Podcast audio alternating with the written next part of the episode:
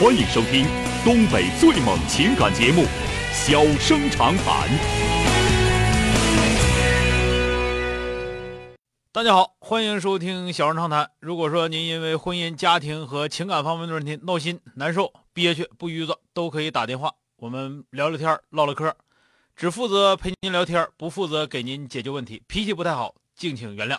好了，下面开始节目。人间情话，小生长谈，欢迎拨打本栏目热线零四三幺八五八幺五幺幺幺八五八幺五九九九八五八幺五幺九九。微信用户可以在添加朋友一栏中查找公众号“中小工作室”并加为关注。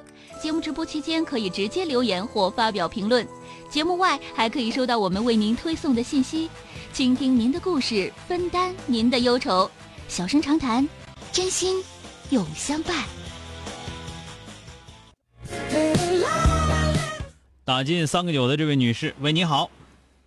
呃，您好，小哥。哎，你好，电话接进来了，我是钟晓。嗯，好的。嗯，是这样，小哥，有一个事儿，我现在是在北京工作，做客服类的。嗯。嗯，然后是一个班长，然后我们上面一个领导就是我们主管。嗯。然后每一周呢，我们都会开例会，然后跟领导汇报一些情况。嗯。然后，嗯，正常情况下，因为我们。做客服的也需要和其他部门，比如说有一些问题啊，需要协调沟通这种的。对。然后我们领导就是说，嗯，我反馈的这个问题去发送邮件处理，因为我之前跟我们对接口的这个人说过这个情况，然后他一直没有去处理。然后我跟领导说完之后，领导说你这个问题你就得发邮件。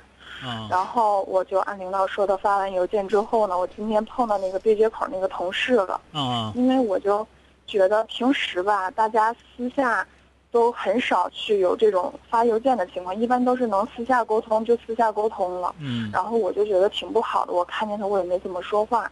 然后我觉得之后我再问他什么问题吧，就是什么业务上问题，他也是那种爱答不理的那个语气。嗯。然后我就不知道我之后，比如说。日常为人处事，或者是面对在这种情况，到底是应该按我们领导说的，还是就是像大家一样都不去，嗯，发邮件什么的，就是能处理就处理，不能处理就算了这种。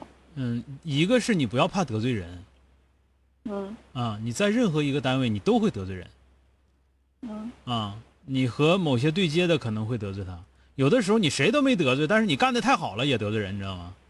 就像郭德纲说的，我我我其实真谁都不惹，但是我会说相声，他们就生气，那没办法，对吧？所以说得罪人这是一个正常的事情。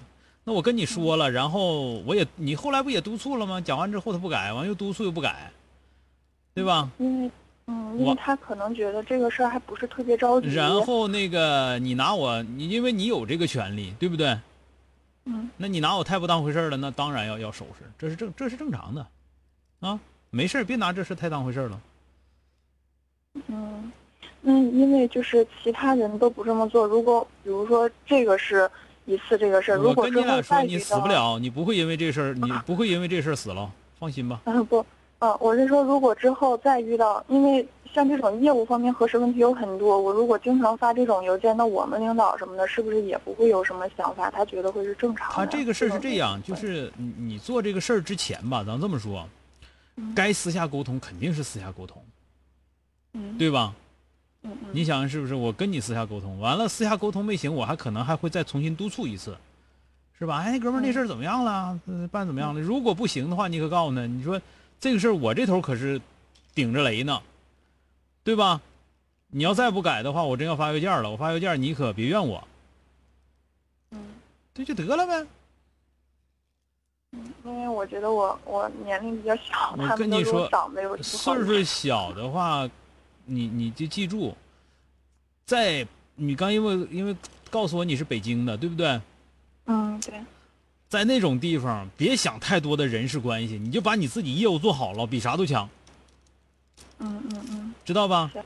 你不可能交下所有的人，我尽可能的对我的上下游的都够意思，知道吧？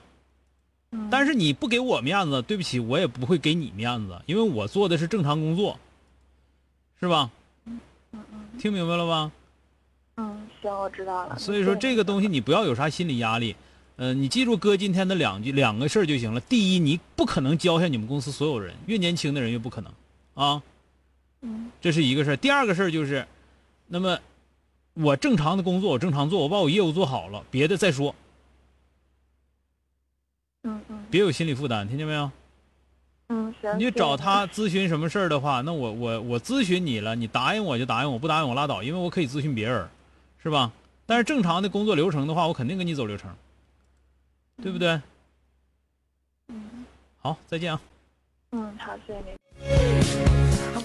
呃，年轻人在单位呢，第一要把自己的工作做好，这个是必须的。你别整一个啊，我那个工作本身来说不应该我干啊，就是完了，其实是领导交代给你的，你觉得那我师傅都没告诉我，我师傅都没教我，我师傅都没有，这样绝对不行。你工作得干，但是你要记住，干工作肯定会磕磕碰碰，会有一些事情，有人看得上你，有人看不上你，那是正常的。你教不下来所有的人啊，得罪一个两个的也正常啊。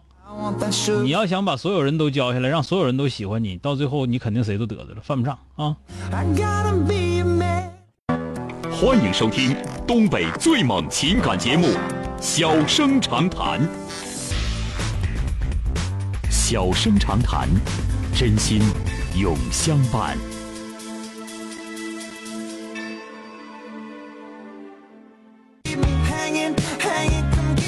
打进八五八幺五幺九九的这位先生，喂，你好，哎，你好，晚上好，小哥。哎，晚上好，电话接进来了啊。我有个事儿，我就是简单的跟你说一下。啊，说说我，结婚两年了，嗯。跟我媳妇呢价值观也一致，嗯思想上也能达成一定的高度，嗯。就是不想要孩子了。啊啊。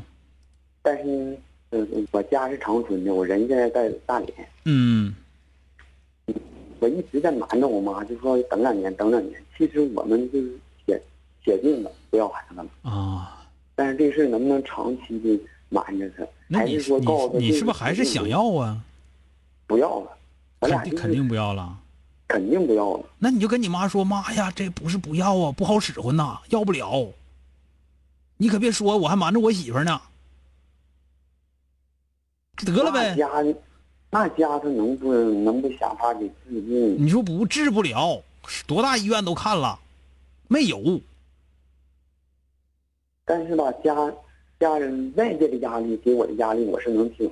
嗯家里面本身我是独生子，因为嗯、呃男男孩是我自己，呃身上有两个姐姐不是我我的意思是你不不想要了吗？啊，你要不想要，你就啥招都得使了，要不你就明确说，我就是不要了，爱咋咋地。有能整死我，是吧？要不然你就得忽忽悠悠的，能忽能忽悠啥样忽悠啥样呗，啊，对吧？那我就那就是就是跟家里说就是不要那你就说，那我不要，我们俩肯定不要。那到时候，那那你爸你妈可能作你，我告诉你，啊，你能扛住作不？那倒没有事儿现在我妈已经都六十了，哎呀八十都一样作，你还六十？我就是这个事就是这点事儿，我就是说想问，说是还是告诉他，还是说一直说瞒着啊？不是我我啊这个事儿你得面对，你得面对，你这他肯定着急呀、着急，人家别人都生孩子，你咋不生呢？对吧？